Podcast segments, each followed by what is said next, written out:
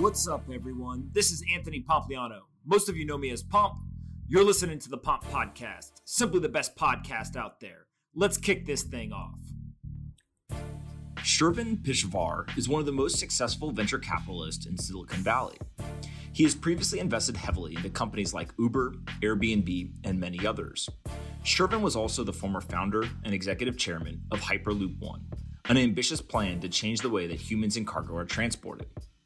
In this conversation, we discuss Elon Musk, Travis Kalanick, the various industry defining companies that Shervin has backed, why creators control the new media paradigm, and why Shervin believes Bitcoin is a long term systemic bet on humanity. I really enjoyed this conversation with Shervin, and I hope you do as well. Before we get into the episode, I want to quickly talk about our sponsors. The first is BlockFi.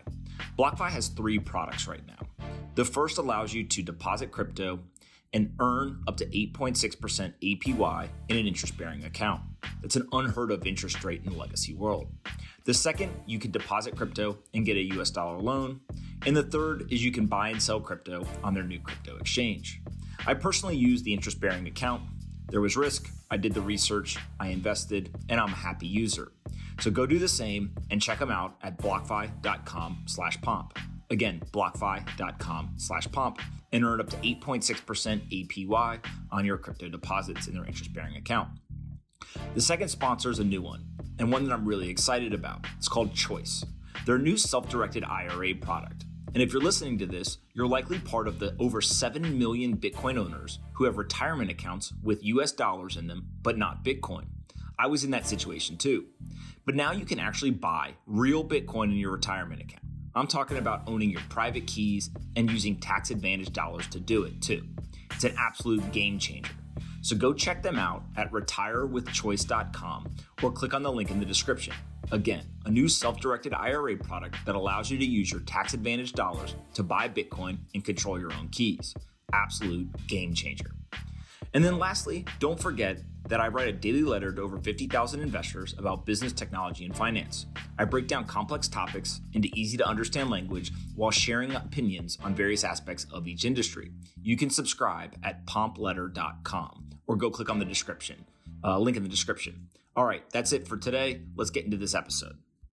Anthony Pompliano is a partner at Morgan Creek Digital all opinions expressed by Pomp or his guests on this podcast are solely their opinions and do not reflect the opinions of Morgan Creek Digital or Morgan Creek Capital Management. You should not treat any opinion expressed by Pomp as a specific inducement to make a particular investment or follow a particular strategy, but only as an expression of his opinion. This podcast is for informational purposes only. All right, guys, bang, bang. I've got Shervin here. I'm super excited to have this conversation. So thanks so much for doing it. Of course. Uh, let's start with your background. Um, you were not born in the United States, and you've got a pretty cool story about how you came to the U.S. and eventually got into uh, the technology and, and, business world. So, maybe just kind of start back from Iran and, and how you get to the U.S. Absolutely. Um, so, I, you know, I'm a child of, of revolution and war. I remember bombs falling in Tehran as a six-year-old. Um, you know the the bomb sirens going off anti anti aircraft shooting red streaks in the sky everybody would go in the basement you know with candles and the fear in people's eyes um, my dad had to escape uh, before us um, and so that was a pretty you know um, hard experience uh, he i found out years later uh, we were just talking about our dads and they're just uh, they're the greatest generation. That they're they're so um, humble about what they've done, and they don't really talk about it. But my dad worked for the Shah, and he um, was head of radio for part of the country, and so he actually made some brave decisions, put foreign language broadcasts for embassies for people to know how to get out of the country. Um, and he saved he saved lives. I found out from people later, like in the last ten years, people coming and saying, you know, your dad helped us um, back in the day, you know, in 79 and so on. And um, so he was put on the execution list by Khomeini and he had to go underground and hide. And so we didn't see him.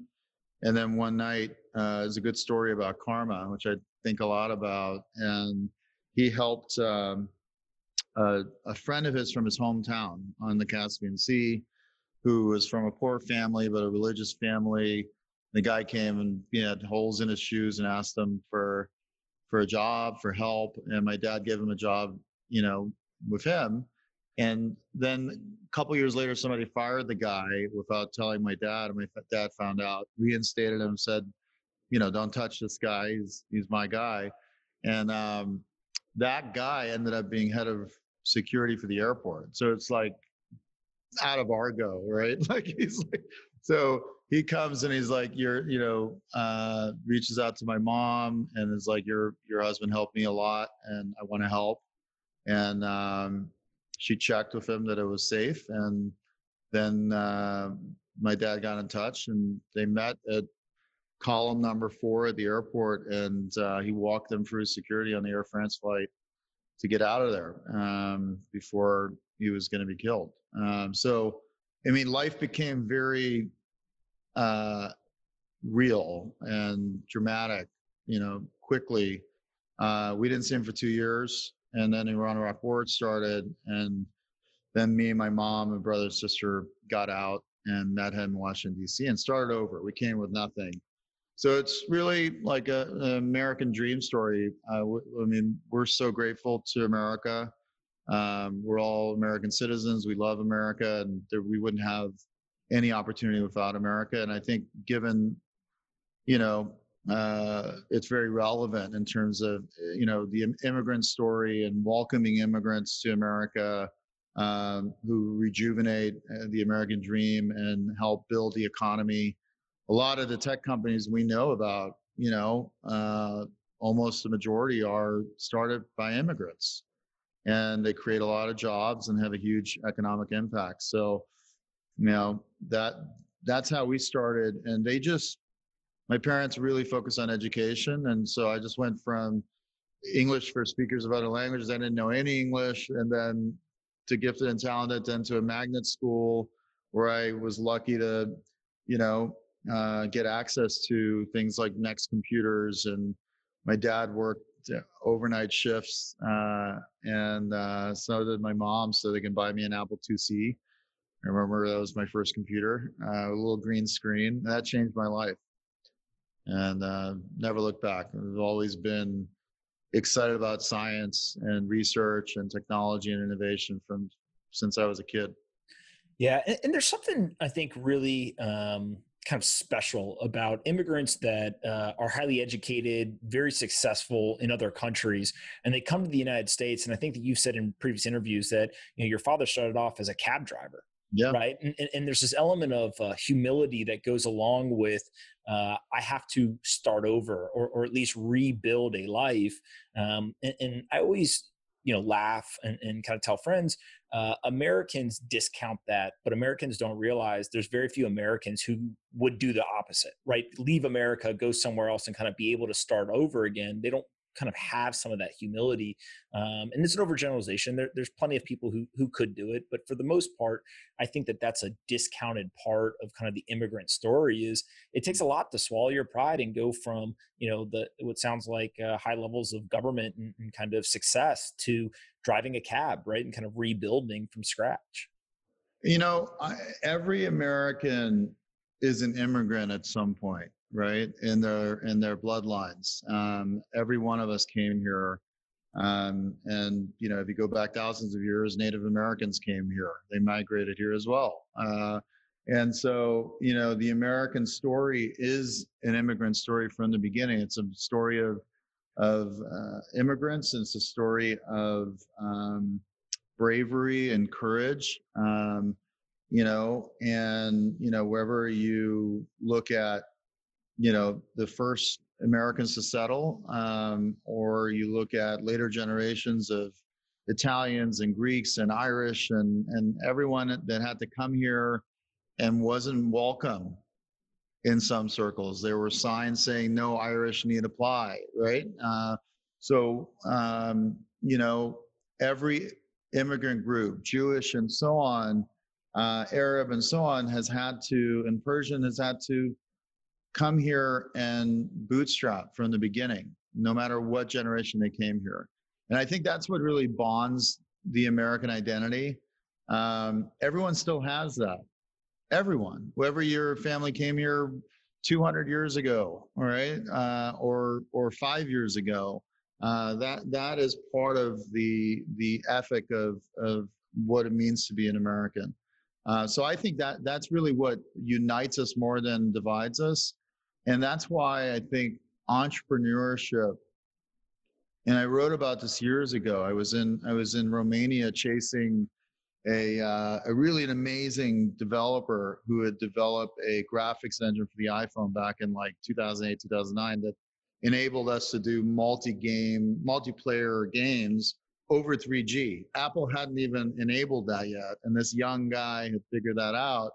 Um, so I flew to Romania and uh, never been before and met him, closed a deal, and uh, we launched the most advanced 3D graphics engine and game on, on the iPhone. And when I was out there, I wrote about entrepreneurship. And I realized at the time, as I met this young developer, that the American story had become global, that entrepreneurship had become global that Silicon Valley wasn't a physical place anymore. It was a mentality. It was an idea and had gone viral. And I, I knew at that moment, this was like 2008, 2009. Um, I knew at that moment that the world was going to accelerate by the energy of that virality of entrepreneurship. Um, that American, the American story had inspired. And, you know, and one of the things I realized is that we could be left behind, right, by that momentum if we didn't keep up. And that's where, you know, entrepreneurs like Travis or Elon and and others who are builders, as Marc Andreessen, you know, rightly talked about, it's time to build. Uh, this is a time for builders. This is a call to arms for builders. We can re-architect, rebuild everything, whether it's our currencies, our financial systems, our health systems, our medical systems, um, our government systems, our, you know, all of the above is up for grabs, is up for um, people with talent and ability and drive and will and passion and love to like work and and build incredible things. Today like as we speak you know spacex is going to launch uh, the first astronauts on on their rockets. And that is a momentous a momentous achievement this is this is a private company that is now building the bridge for us to become an inter- interplanetary species, which is Elon's goal. And and that's the ultimate in terms of building, right? He's talking about building a, a whole new world, a new planet. And it sounds crazy, but I would never bet against Elon. So you, have obviously spent a, good amount of time with him, and, and I think that one of the pieces that to me is very obvious is uh, he one is misunderstood. Two, um, because he is so ambitious and, and uh, believes so deeply that he and his team can drive so much innovation, uh, it's an easy target to attack, both in the media, in private, etc. Maybe uh, help us understand a little bit as you've actually spent time with him. Like, what are your takeaways, and kind of how do you evaluate? Uh, both him as a person, but also to kind of those ambitions across SpaceX, Tesla, uh, and then maybe we can get into some of the Hyperloop stuff after that. Yeah. Well, my experience has been, you know, incredibly um, meaningful. Uh, we've had some experiences like traveling together uh, to to hear Square, to uh, sorry, to, to you know, he he saw a trip that I did to Tahrir Square in the middle of the revolution, and then I went to Libya in the middle of the revolution. Same trip uh, with Sean Penn, and we met with the rebels in in uh, Benghazi as they had liberated, like two weeks before Gaddafi was killed, and it was an incredible, incredible experience. And he was like, you know, look, next trip you take like that, I want to go with you. Uh, and I was like, well, we're thinking about going to Cuba. And there was an American who was in prison for eight years there. And um, we were like, you know, maybe we can help with that. uh, and so we're basically doing hostage negotiations, as, Elon likes to tell it. Um, and you know, we coordinated coordinated in terms of what we were, what our goals were, and said, you know, and also the idea of like you know bringing helping to bring internet to the island and uh, we knew that bringing connectivity and communication to a country can really open things up and um, and so that was the trip and it took six months to get the approvals and elon's jet was the second american plane to land in cuba in 50 years um, and so we landed there and we met with uh, ministers and we met with university students. We, you know, uh, met with, you know, Castro's son, like, you know, with artists. Um, and one of the things we said is like, look, you know, you've got to release this American. There's nothing to talk about if you don't. And uh, within a year, they they released them, and and then Obama opened up Cuba, um, and Rolling Stones came in for a free concert to half a million people. I mean, affected change, right? And in that trip, and Elon said that was his favorite trip at the time. Um, we started talking about on the plane. We started talking about uh, Hyperloop, and I remember, you know, everything kind of very clearly. And I remember saying, "Look, you know, what are you going to do with it? You know, what this was a, an idea. Um, the paper wasn't written. Um, and uh, what he said was, look, you know, he's got five boys, SpaceX, Tesla, Solar City. You know, he's super busy and he didn't have time to do it. And he wanted to open source it anyway. So I said, you know, do you mind if I try to, you know, create a company around it? And he was like, no, go ahead. And my idea was, I didn't want to just do people transport. I wanted to revolutionize the idea of logistics, cargo, um, commerce. And the idea was imagine if you could order something, right, uh, online and it begins to be manufactured in real time, uh, manufactured, distributed, and delivered all within 48 to 72 hours from anywhere in the world. Imagine that kind of real time pulse to the global economy. And, um, and he was like, that's a really good idea. And I don't see any technical reason why you couldn't do people and cargo.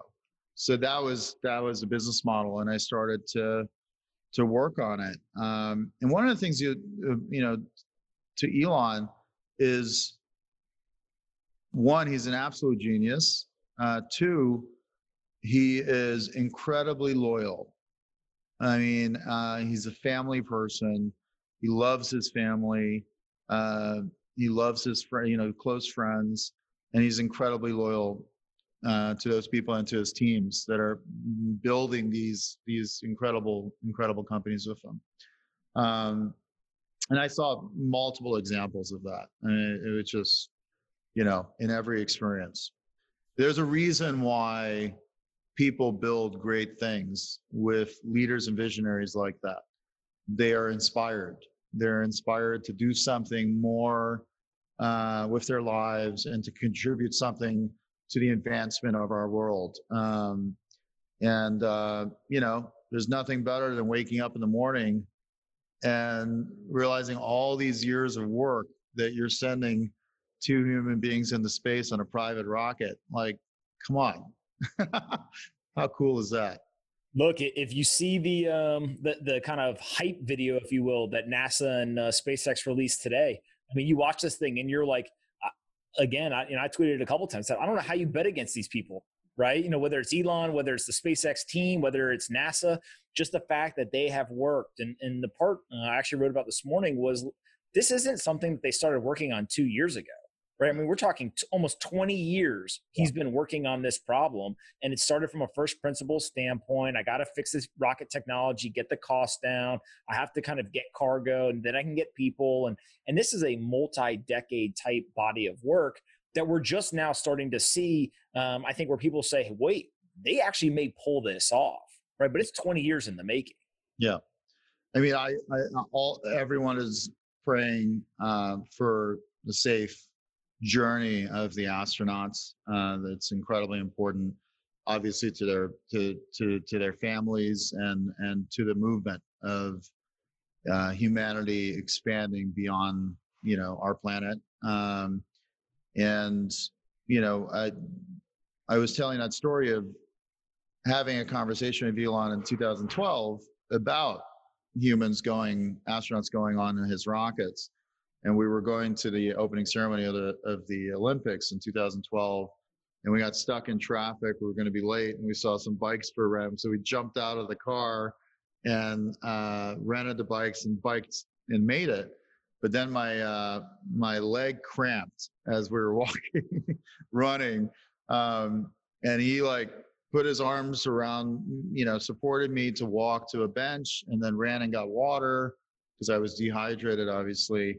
And we sat down, we talked, and I asked him about, you know, when do you think humans will go on your rocket? And he was so thoughtful. His number one concern was the safety of the astronauts. Um, that's all he was concerned about. He was projecting like 2023, I think, and he beat that. But um, but that was his paramount concern, nothing else. He wasn't trying to rush to get there and risk, you know, anyone's life. Um, and there's always some risk, no matter what you do. But it's also an important reminder that, look, we put humans on the moon in the 60s, right? I mean, wow. I mean, uh, you know, and, and Kennedy got up there and said, you know, wanting to put a man on the moon uh, within the decade. And they did it. And they did it with computers with the power of a calculator today. Um, and it's an incredible achievement. But we should also understand that it wasn't just um, just an engineering achievement; it was a financial achievement and decision.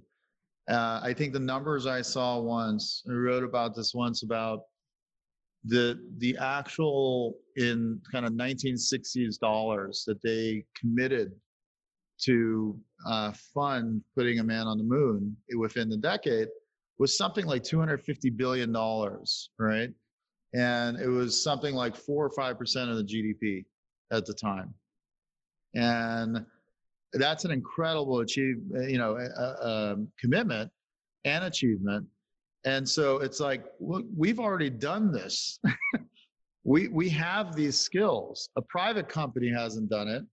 Our government and our people did it, but companies have the have that skill as well. And it's another area where where I talk about companies becoming, you know, almost like sovereigns, right? Uh, I call them mini sovereigns. And you know, Tim Cook of Apple has the power you know, and Apple has the power and financial power of a, of a nation state.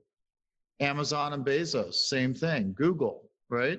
Um, and imagine in the SpaceX example, if Elon pulls it off and he colonizes Mars in the next 20, 30 years and begins to seed humanity there, which is absolutely his goal.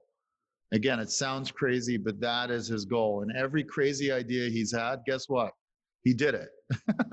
From PayPal to you know uh, to SpaceX to Tesla to Solar City and so on. So, like you said, I wouldn't bet against that. Yeah, An- another founder that you spent a bunch of time with, uh, who I think has very similar qualities, is uh, is obviously Travis and, right. uh, and Uber. Uh, maybe tell the story of uh, when did you first meet Travis, and, and kind of when did you become aware of uh, Uber as a company and start looking at it?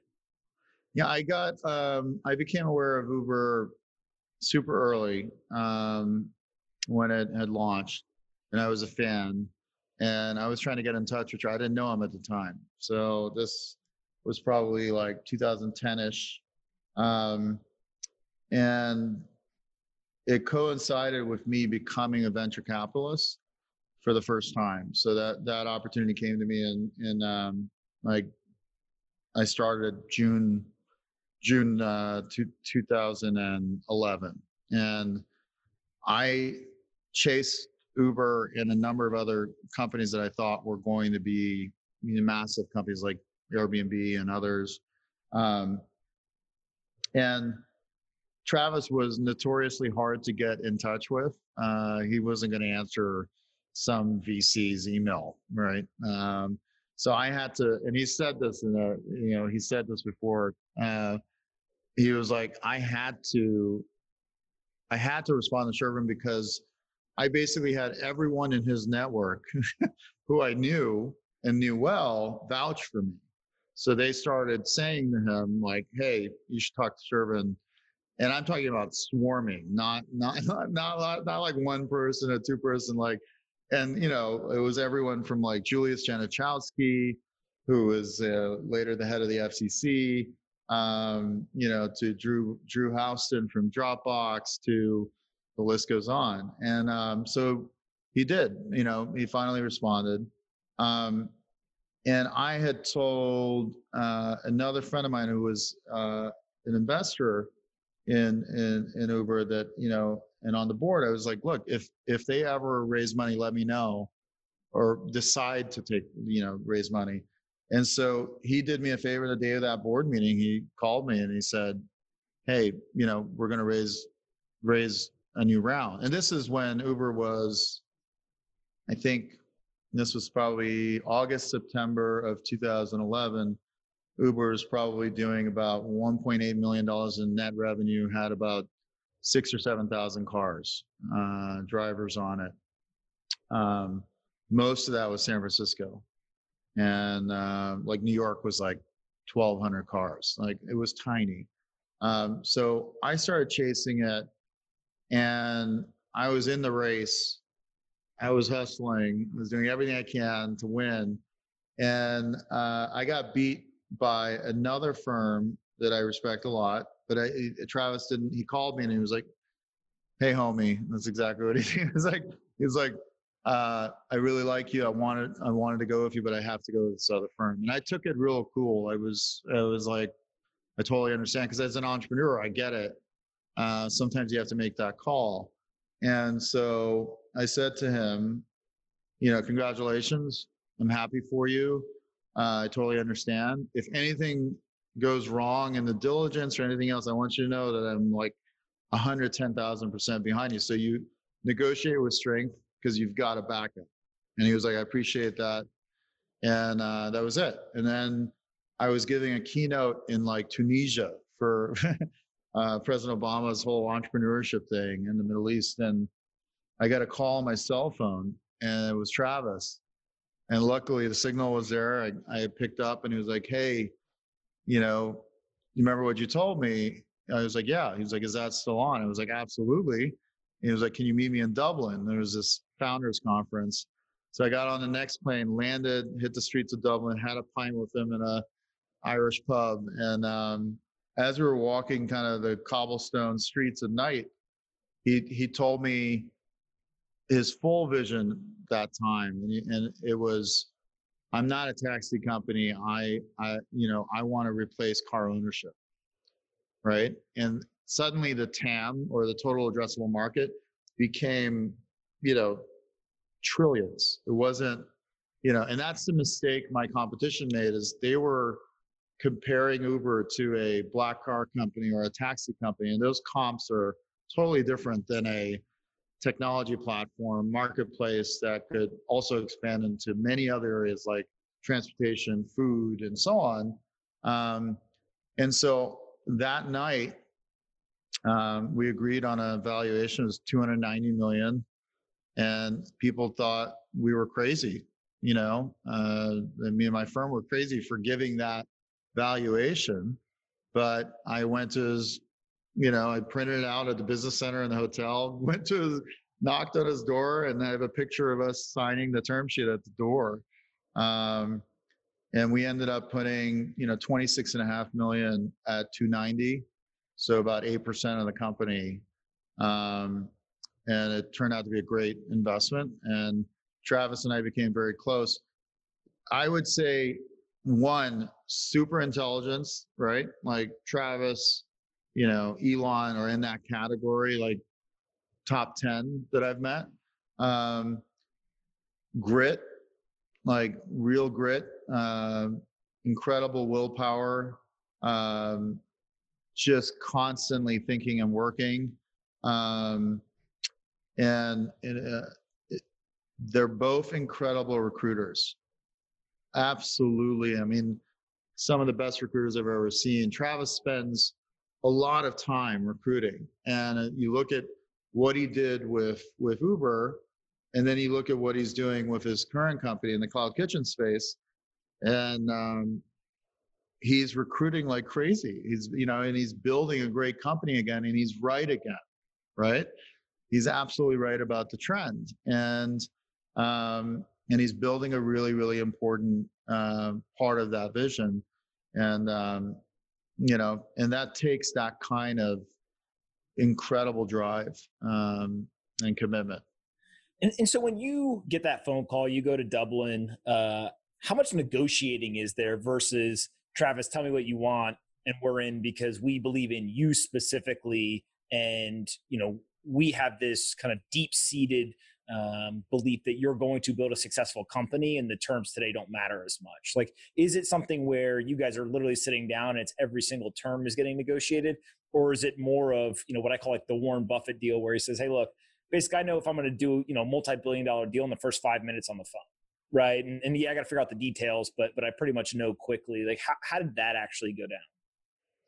Yeah i think you know the the other firm that won initially tried to reprice the deal, which if you know Travis, you just don't do that. And, you know, um, I didn't know Travis that well, but my instinct already was don't mess with that. Like, you know, if you give your word, keep it. And I'm I'm person of my word. Like if I give my word, I follow through. And that's why also a key part of why we became so close because we knew like when you're dealing with someone where there's no artifice, right? Elon is exactly the same way. There is no tricks. They don't need to. Tricks are for people who are have a reason to do the trick, right? To get some advantage. But if you work incredibly hard and you're super intelligent, uh, you don't need to rely on tricks you just build, right? And so we bonded because we knew when we were speaking to each other, there was zero artifice in what we said, we meant it. And if we were wrong about what we believed at the time, we were open to being convinced that we were wrong and and then move on. And I saw that in him. Like he might disagree with you violently, you know, uh, or I might disagree violently, but then you know, after hashing through all the logic, one of us would come out the other side agreeing with with the other if we weren't agreeing in the first place. Um, so I think that's that you know that's part of it. So I, I think we got lucky too that we were in that situation where there was that repricing. So I remember offering 290 over text because I went to like work on a term sheet, talk to my team, and and uh, and then, you know, I think the iPhone had just come out with the little bubble thing, you know. but so I was like, I sent it, and then I was waiting for him to respond, no bubble, right? And you know, like, oh crap! Like I'm like, is he negotiating against me with somebody else, you know, or with the same firm, using my offer to like, you know, get a better deal? And but you know that whole thing about keeping your word. You, you know, luckily he came back, and um, before he came back, I remember increasing the offer. I was like, 295 because I got nervous. And uh, he was like, no, I mean, that's, that's cool. We'll stick to 299. And I think I, 290. And then, you know, it was the first time I think uh, Travis has ever agreed to a lower price on his own. Uh, you know, so that was so we went with 290. Yeah, and and so what's really interesting is Travis, Elon. There's many other examples uh, in history. Is these folks are all able to go across industries, right? Obviously, Elon, there's similarities between space launching, electric vehicles, solar city, whatever, but the most common aspect of those three companies is Elon, right? When you look at Travis with Uber Cloud Kitchens, yep. Travis. And so, how much of these investments and the building of the companies is dependent just on who's driving the company versus picking the right markets or you know actually building the right products? Like you've invested in so many companies at this point. You know, th- there's the argument that some people are founder investors, some are market, and some are product. Like, where do you come out on that framework, and, and what do you actually look for uh, when you're making these investments? Yeah, I was telling the story that my daughter, when she was 11, I took her to her favorite sushi place, and she was like, "Dad, how do you how do you invest? You know, what do you what do you do?" And um, and I I looked at her and I said, you know, I call it the love principle. Like you have to love the founder, the team, the product, the market, right? And if you don't love any one of those things, probably not a good investment. And she looks up at me and she's like, well, I love Great America. And it was true. She would go there every weekend we'd always go for Holly Halloween haunts and and um, and I was like, okay, so you love Great America. Like, here's what you have to do. You have to go there and interview and do what's called diligence. Interview the employees, get you know get get insights. And uh, she did that. She came back. She was like, Dad, all the employees like love the company. They love the CEO. The company's called Cedar Fair the 49ers are doing a billion dollar stadium there. And I was like, there you go. So Cedar Fair is a public company. That's your first investment. So she made 100% return and she's starting her own company now at 19. You know, when she was 18, she started it. Um, and, you know, she learned a really important lesson. She's using the profits from that investment that she did when she was 11 to start this company. But I tell that story because that is exactly how I invest.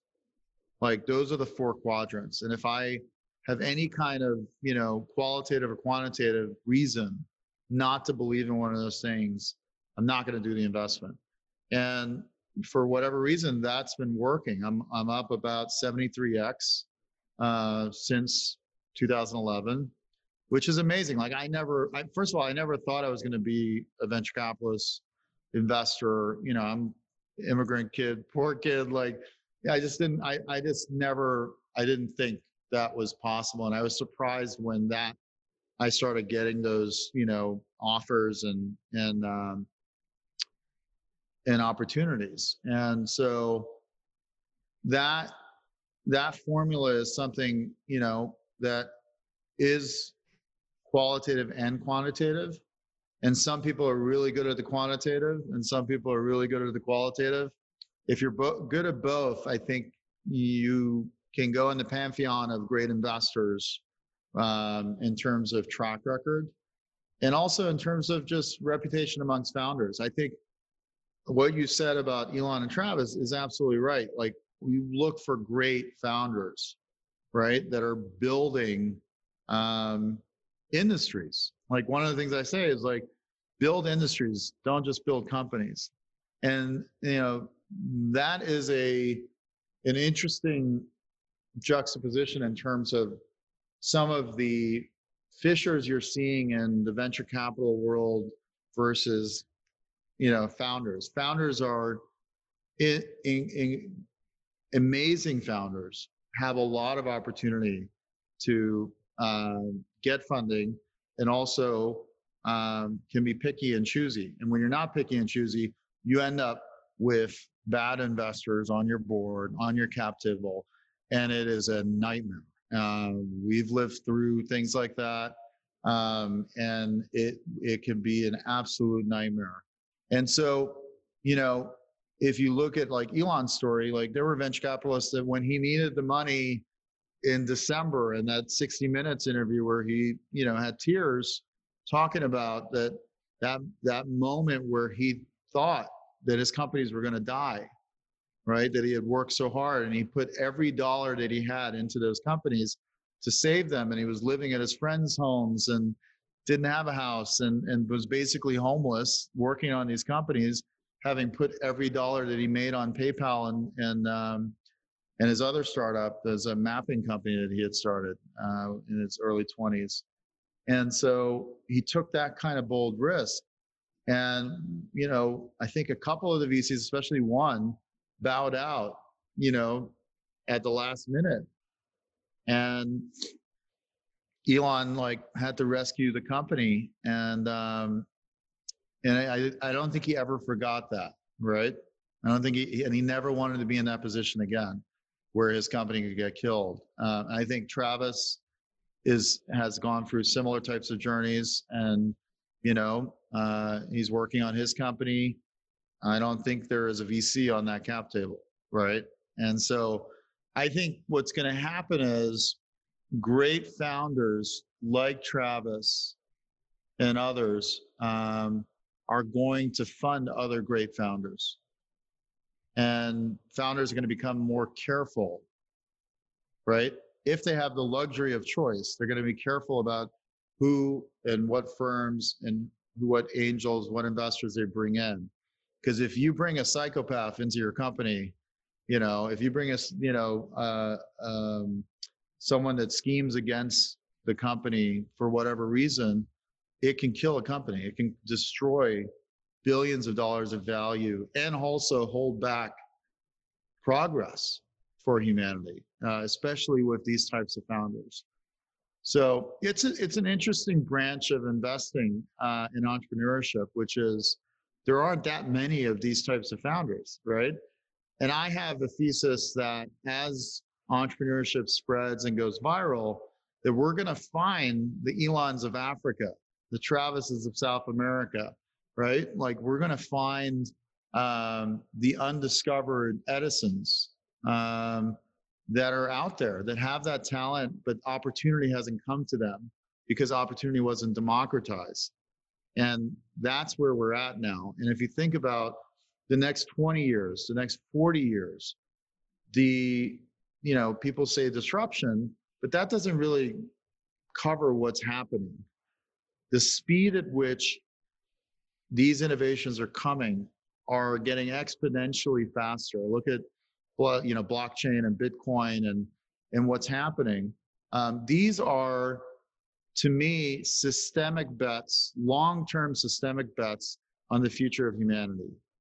And when you back someone like Elon, or you, um, you know, or you uh, buy and invest in Bitcoin, these are two different types of asset classes, but they're long-term systemic bets on the future of humanity and I'm into systemic bets. Those are those are massive bets. Those are those are like TAMS, you know, squared. Uh, you know, they they're the the the the to, what's the total addressable market of a planet, of a new world, of a new civilization? Like what, right? Uh, and so if you think that big and you think intergenerationally, if you think beyond your own life in terms of your investments, whether you're investing for your family, institution, yourself, or so on, you have to think long term.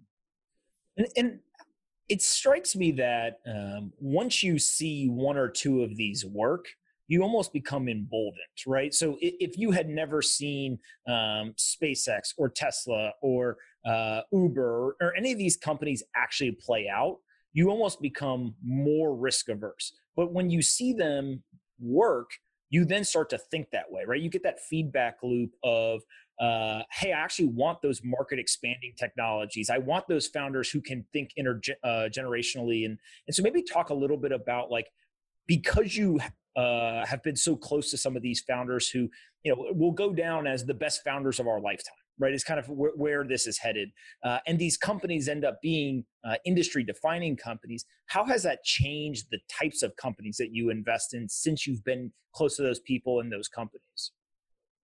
That's a great that's a great question. Um, as you were saying asking the question i was thinking about it almost as a hundred percent that that fear is what keeps people fear is what de-risks people's potential right And and so they, they in their mind when when when you make a little bit, right? And I remember when I remember when I made my first little bit of liquidity, and I called my dad, and I was like, you know, eh, it was like you know it was first time i ever had any liquidity and it was like i don't know about four million dollars and this is like going from like nothing to like whoa i just sold a company i got four million dollars wow and i had never felt what fuck you money was until that moment i couldn't understand it there's no way you understand until you have it I swear. it, it is a liberation of the soul, right? And um, because at that point, you can walk away. Greatest negotiators have the leverage to walk away from the negotiating table, right? And of the negotiating table of life, if you don't have that leverage, you're trapped and you're willing to compromise beyond your comfort levels, right? But when you have that fuck you money, it becomes a liberation point. I called my dad. I was like, Dad, this is what it feels like. I didn't know what that felt like, right? And guess what? I put every dollar that I made into Uber, right? So that was like, that was the right thing to do because, you know, that's another 400x on top right like so that was a right bet but it but i was willing to kind of risk it all put all the chips on one thing and it could have gone really badly but it didn't right and then it's like oh do i do i risk it again right do i make that bet again and that's where someone like Elon that would, took every dollar and put it all into SpaceX and Tesla and, and Solar City, that he didn't have that fear. Right? So the antidote, the antidote to, to fear um, is exactly what you're talking about, is that if you become attuned to the possibility of, of a massive bet that you believe in and you're passionate about, that's when you're willing to forget your fear. It gives you kind of antibodies, right? Makes you immune to that fear. And if you're willing to take a big systemic, you know, bet, it can turn out great. Um, and it has in those cases. Yeah, you you um, obviously have been right multiple times, and uh, I've uh, I've asked Chamath, I've asked uh, Mark Cuban, and a couple of others.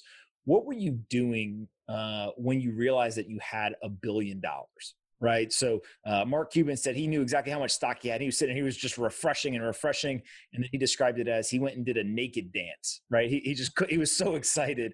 Um, it's a little bit different, I think, with the venture capital uh, side where everything's illiquid and, and it doesn't track kind of a stock price. So mm-hmm. kind of what was that um, you know, for you like do you remember what you were doing and then two mentally you talk about kind of the unshackling right? And, and you almost uh, it, it seems like can enter into a different mindset of what can i actually invest in? What do i want to spend my time doing? Maybe talk a little bit about you know going from nothing to 4 million is kind of it seems like one level then going from 4 million to a billion plus is a whole nother level and, and almost like another level to the game if you will. The thing i'm proudest of is that these investments have returned billions of dollars to a lot of um, lps that are retirement funds of our grandparents and uh, nonprofits that are doing really good work in the world like that, like my measure of billions is not what I'm acquiring, but how I'm contributing to the cycle of giving, right? And helping to fund um, these incredible institutions and, and nonprofits, uh, pension funds that are the livelihood of humanity. Um, that um, you know put bread on the table of people's uh, you know in people's homes and so that that to me is the most important part and one of the things i've noticed is none of the great founders ever really gave a shit about money. Like once you kind of like like that 4 million that was the taste. It didn't make a difference it was 4 million or a billion or 500 million or 300 million or whatever. It happens once. It doesn't matter wherever it was the four. It's that moment, the mental switch, the unshackling, right, of your mind and the opening up to the possibility that you can do not just a 10x, but a 100x, right? And in some cases, thousands of X uh, in terms of impact.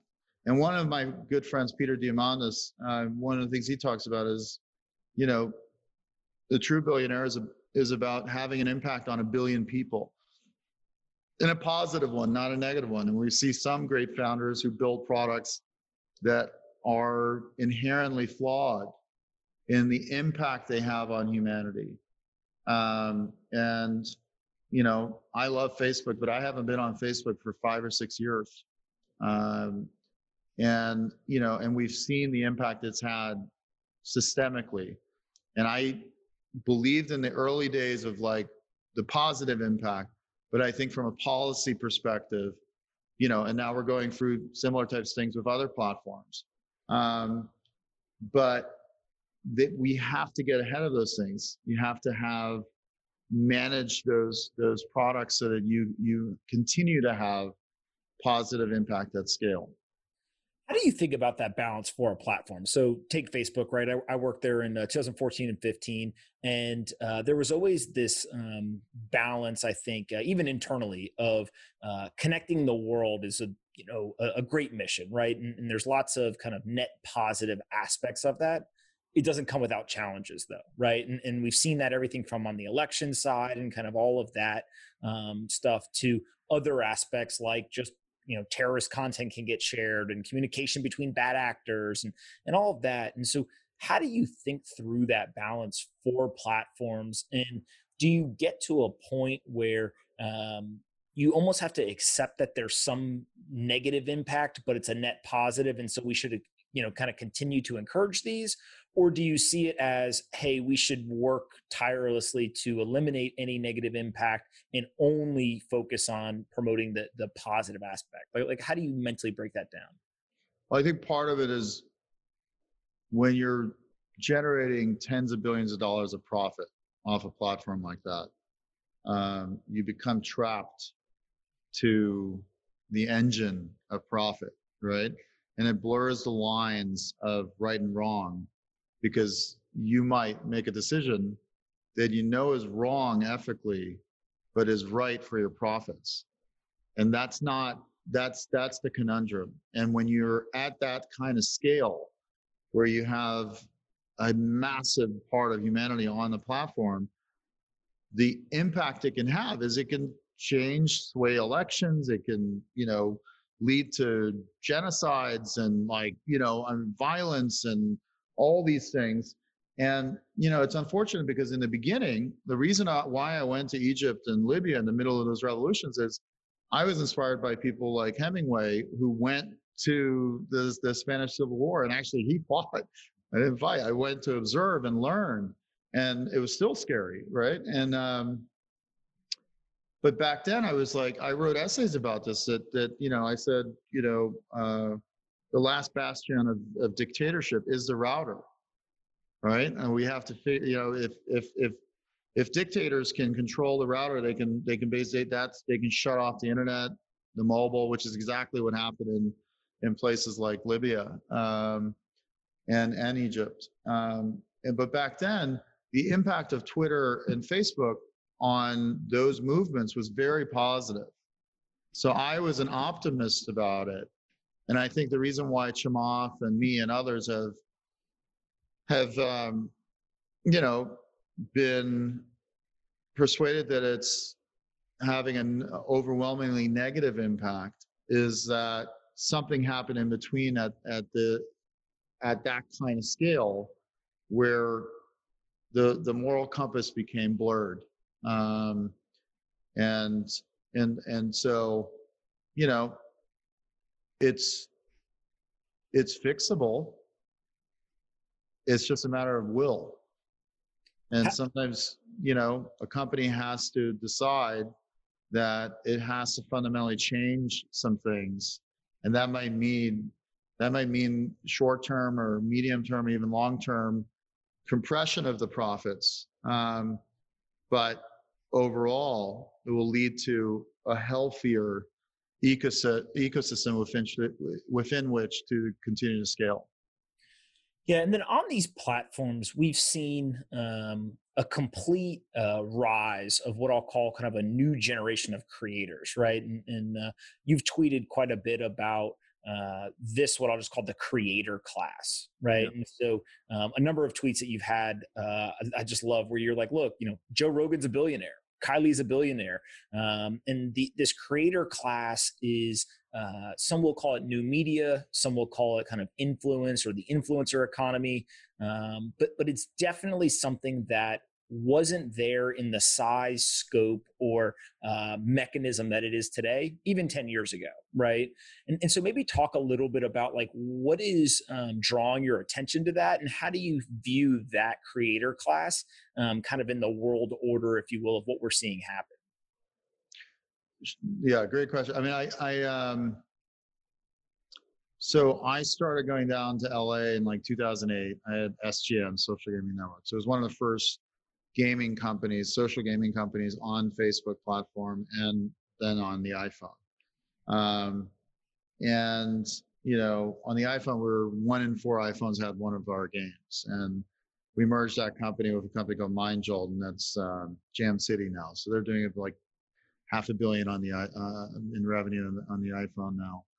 Um, and so I was going out to LA and I was meeting with people in that world, in the entertainment world, um, and I remember like back then, I was saying like, hey, bring Lost to the Facebook platform as a social game.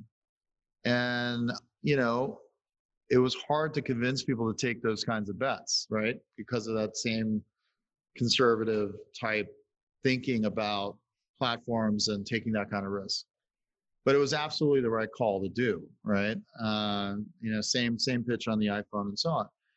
And then when i started investing i i um i started talking to friends of mine down there that i was having those discussions and i was trying to build bridges between silicon valley and and la um and some people got in, some people were like i want 20% of the company and I was like, sorry, like that's not going to happen. That's not how it works.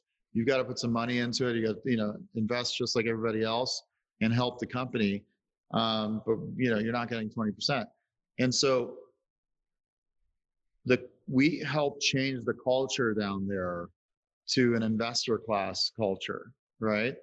To, you know, shareholder culture versus like, I'm me and I, I deserve 20% so that was important. So, you know, conversations and meeting people like, you know, Jay Brown and Jay Z or Troy Carter or Scooter Braun or, you know, Adam Leber and uh, Ari Emanuel and bringing them into Uber, like those were the ones that were, that got it, invested and made a great return on their investment with, with us into Uber, right? And helped the company a lot and, and all of that. Um, but then I think the legend of those investments is what changed the culture in LA because the people who passed that I talked to, who I won't name right now, but they they they were kicking themselves. They're like, "What was I thinking? Why didn't I put in that two hundred fifty thousand dollar check and get a four hundred x return, or whatever?" And you know, it ended up being. So it's um, that's one.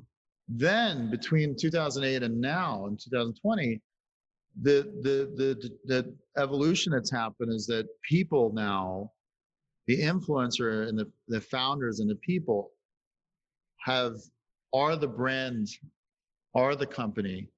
And um, you know companies can live and die. Um, but an influential person whether it's a founder and an entertainer and so on anyone that has an audience that's loyal and spends time with them, similar to how you you do or Rogan does and others do. Um, you know, have a chance to build something that impacts billions of people and makes them billionaires, right? And so the power, especially in terms of the new media paradigm, is that you know these influencer influencers who are also great entrepreneurs can build incredible value for themselves, their families, their employees, their teams, and so on, and investors um, faster than at any other time in history. What's driving that? Is that a technology inflection point? Is that a just mindset people now are thinking uh, there's a different way to monetize this or, or build these companies? Um, or is there something else that's driving it? It's the death of the middleman, just like the death of the salesman. The, the middleman was a remnant of a different world. And all of the people that were in, in between these influencers and the audience, and not just people, but companies, all of the agencies and the management companies and all these other things that were in the middle taking a cut. Even the lawyers in LA get a cut of everything someone makes. It's insanity. It's, you know, a form of slavery. And so, you know, I'm not going to get a lot of love from lawyers in LA, but I mean, it does make, when I found out the lawyers get a percentage like you know, agents and management, I was like, why? like pay their fees and move on. Um, but that was the mentality and the culture, which then in turn made people desperate and overestimating their worth and saying, I want 20% of the company when it's like, no, no, no. Invest, make a great, amazing return, and learn how to be a founder and build your own company. So I think it's that collapse and compression where the influencer and their audience became one, right? Like it's that trend that we just saw where the young lady created a cult, right? You know, the step step chickens or whatever it's called. I think that's hilarious, right? But it's a genius move because she realized that if she could collapse the audience and she becomes the audience, and the audience becomes her. And suddenly she's a platform, and suddenly the audience and the fans are a platform in unison, right? United. And look what they did. Overnight, top of the charts, you know, you know, put out an app, the ranking goes up. All the comment streams of all these influencers suddenly same profile picture. Genius right? What, what it reminds me a lot of is the old model was let's build a product or a service and then go spend a bunch of time, money, and resources to find the customers or the audience, right? So it's kind of company first, audience and customers 2nd mm-hmm. Now, though, that's inverting, right? Actually, what's happening is people are building the audiences first, and then they're basically going back to the drawing board and say, okay, I've got this massive audience of hundreds of thousands or millions of people what do I build to serve them? Is it a mobile app? Is it a you know a merchandise store? Is it some other product, um, you know, like a Kylie Jenner or whatever? And to me, that almost feels like uh, if you can build the audience, it's actually a great way to de-risk the company building, right? Because you know that there's an audience there, and so you're drastically increasing the probability of the product market fit um, in the future. The product market fit is the is the person. The brand is the person, and and um, I mean, talk about reducing CAC, right? The, the, the customer acquisition cost. If if if you if you have an audience and you can do what Joe did and what and what Daniel Ek just did together, um, you know, that's the beginning of the end of any kind of middlemen in the media world. And we already have experienced that in the tech world where the Elons and Travises can create, you know, incredible world-changing companies on their own, and then back others like them. All right, uh, or the the Kylie can create a billion-dollar company, and she's what 22, 23 years old. Or Kanye can take his genius and design a shoe in Yeezy and create a three billion plus company. Um, with his creativity, right? Um, and so I think you know that's that's a trend that's not it's not going away. It's here, and I think you know this this new wrinkle. What what it kind of inspired me around thinking through is ephemeral influencers, right? Like, you know, she might suddenly show up with you know a cult, right? Um, and suddenly have a million people following and being their the platform and it might go away and that's okay you know so it made me think of kind of like the andy warhol quote of everyone's going to have 15 minutes of fame right? Um, i think it's in this case everyone's going to have 15 million dollars right? It's like like she might make 15 million dollars right? And that's a life changing amount for her and her family but because she was creative about something and she basically created a new form factor within other platforms a platform within a platform and it might be ephemeral and go away and that's okay. Yeah, and it feels like um, it's becoming more and more obvious every day as uh, the more redundant, um, kind of minute uh, activities are getting automated away uh, and software's replacing a lot of that work the creative side of this is just getting exponentially more valuable right? And, and we're kind of seeing that just explode um, and so something like the step chickens cult which you know is hilarious that literally the new york times is writing about it but they're writing about it because it's real right? Yeah. and has serious audience serious influence. We'll probably see a thousand more of those over the coming years. Absolutely and here's to not just that, but here's to having a thousand Elons bloom, a thousand Travises, a thousand Steve Jobs, and and um, you know, I think I think that's that that that all of it. Like everyone should rise, and anyone that wants to be an entrepreneur has the opportunity to do that. And the only there's no middleman left, and all of the most expensive parts of building these components continue to drop over time. Um, and I think we've learned a lot of lessons over the last 10 years of uh, capital is not is not a guarantor of success or scale. Just because you have a billion dollars to spend doesn't mean you have a billion dollars of scale. Those are two very different things. I won't name names, but we've seen a couple of companies raise a lot of money and uh, and they don't go anywhere, right? And uh, usually they raise that money before they ever launch a product, and so that ends up uh, can almost hurt you more, right, than than actually just uh, building the product to begin with. Uh, before we wrap up, I want to talk about uh, outside of tech investing. What else are you investing in, or what else are you excited about, um, either before kind of the coronavirus pandemic, or now as, as we're seeing some of the economic shocks?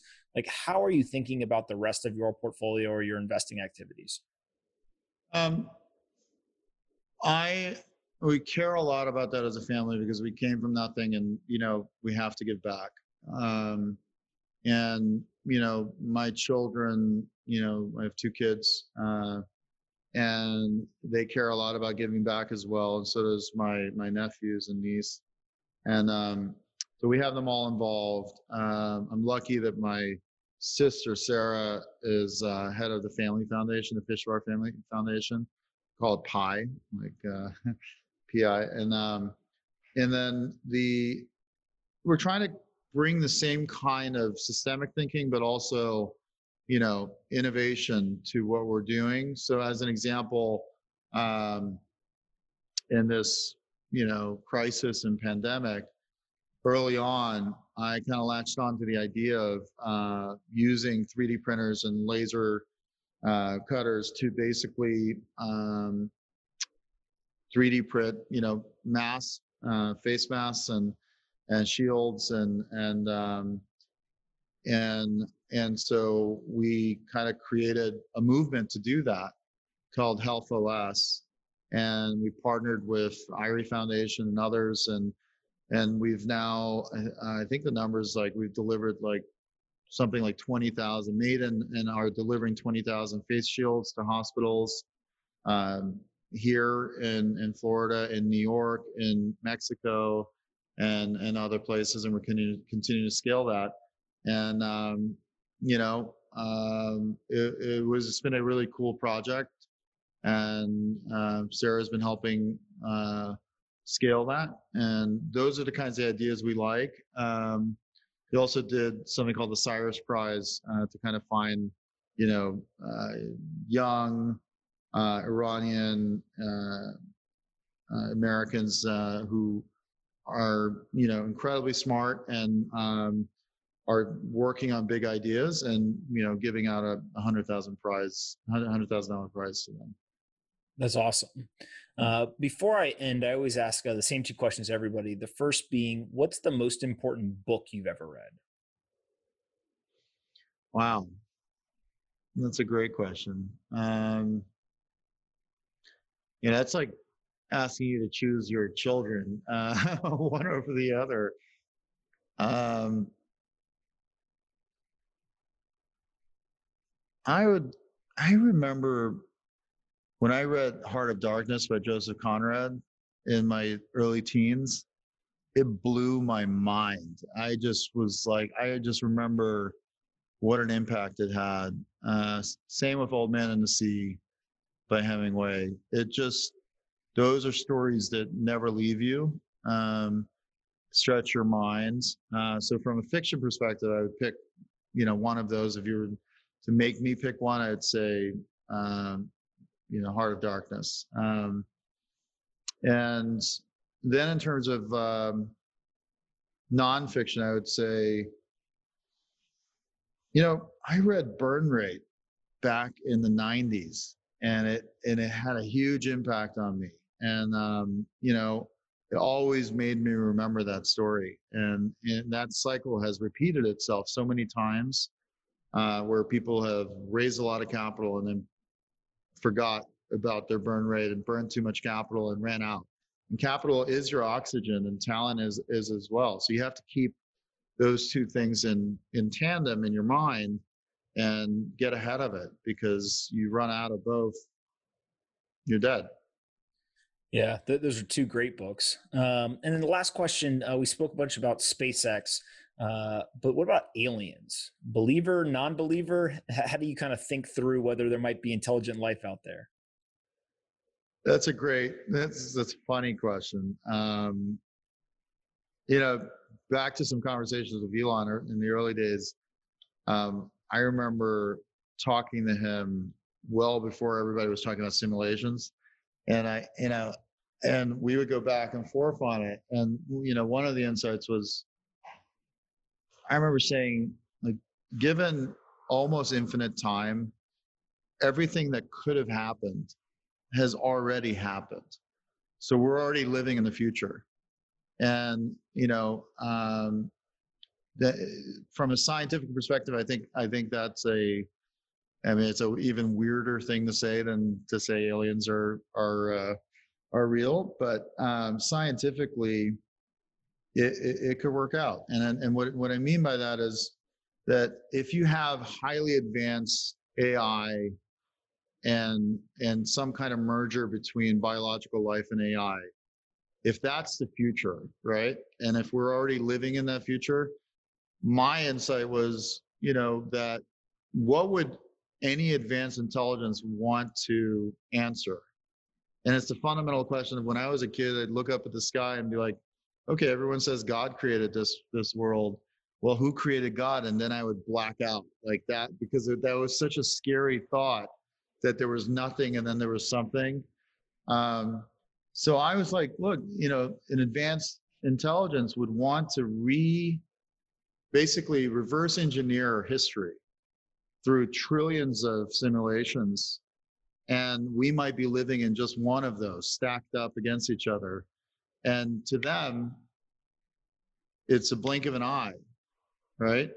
And, you know, the advanced intelligence would want mutants, would want people who experiment, who bend, who bend the universe, because it's it's the mutants and the different thinkers like um, like the Steve Jobs or the Edisons and so on, who who bend the fabric of the universe.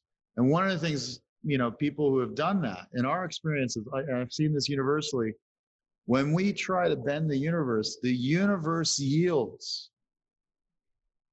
Right? And so, um, and it yields in the way it's supposed to yield. If you understand that, then it, it's a it's a core um, generator of courage and allows you to not be afraid. It's the antidote to the fear of taking risk. Because if the universe is going to yield, if you try, um, ultimately, and you fail and you keep trying and you fail and you keep trying and it works in the end, like Edison's light bulbs, he made 1800 versions of it. Um, so my long answer to you is yes, but a different kind of alien. I love it. And, look, I think ultimately it, it, goes back to that unshackling of the mind, right? And if you're able to uh, to do that, it's incredibly powerful. Um, if people want to uh, learn more about the work you're doing or the investing you're doing, where can we send them uh, to learn more? Um, they can go to um, pishevar.com um, or shervin.com, uh, my first name or last name. And um, there's some info there. And, you know, uh, my email is just my name, shervin at pishevar.com.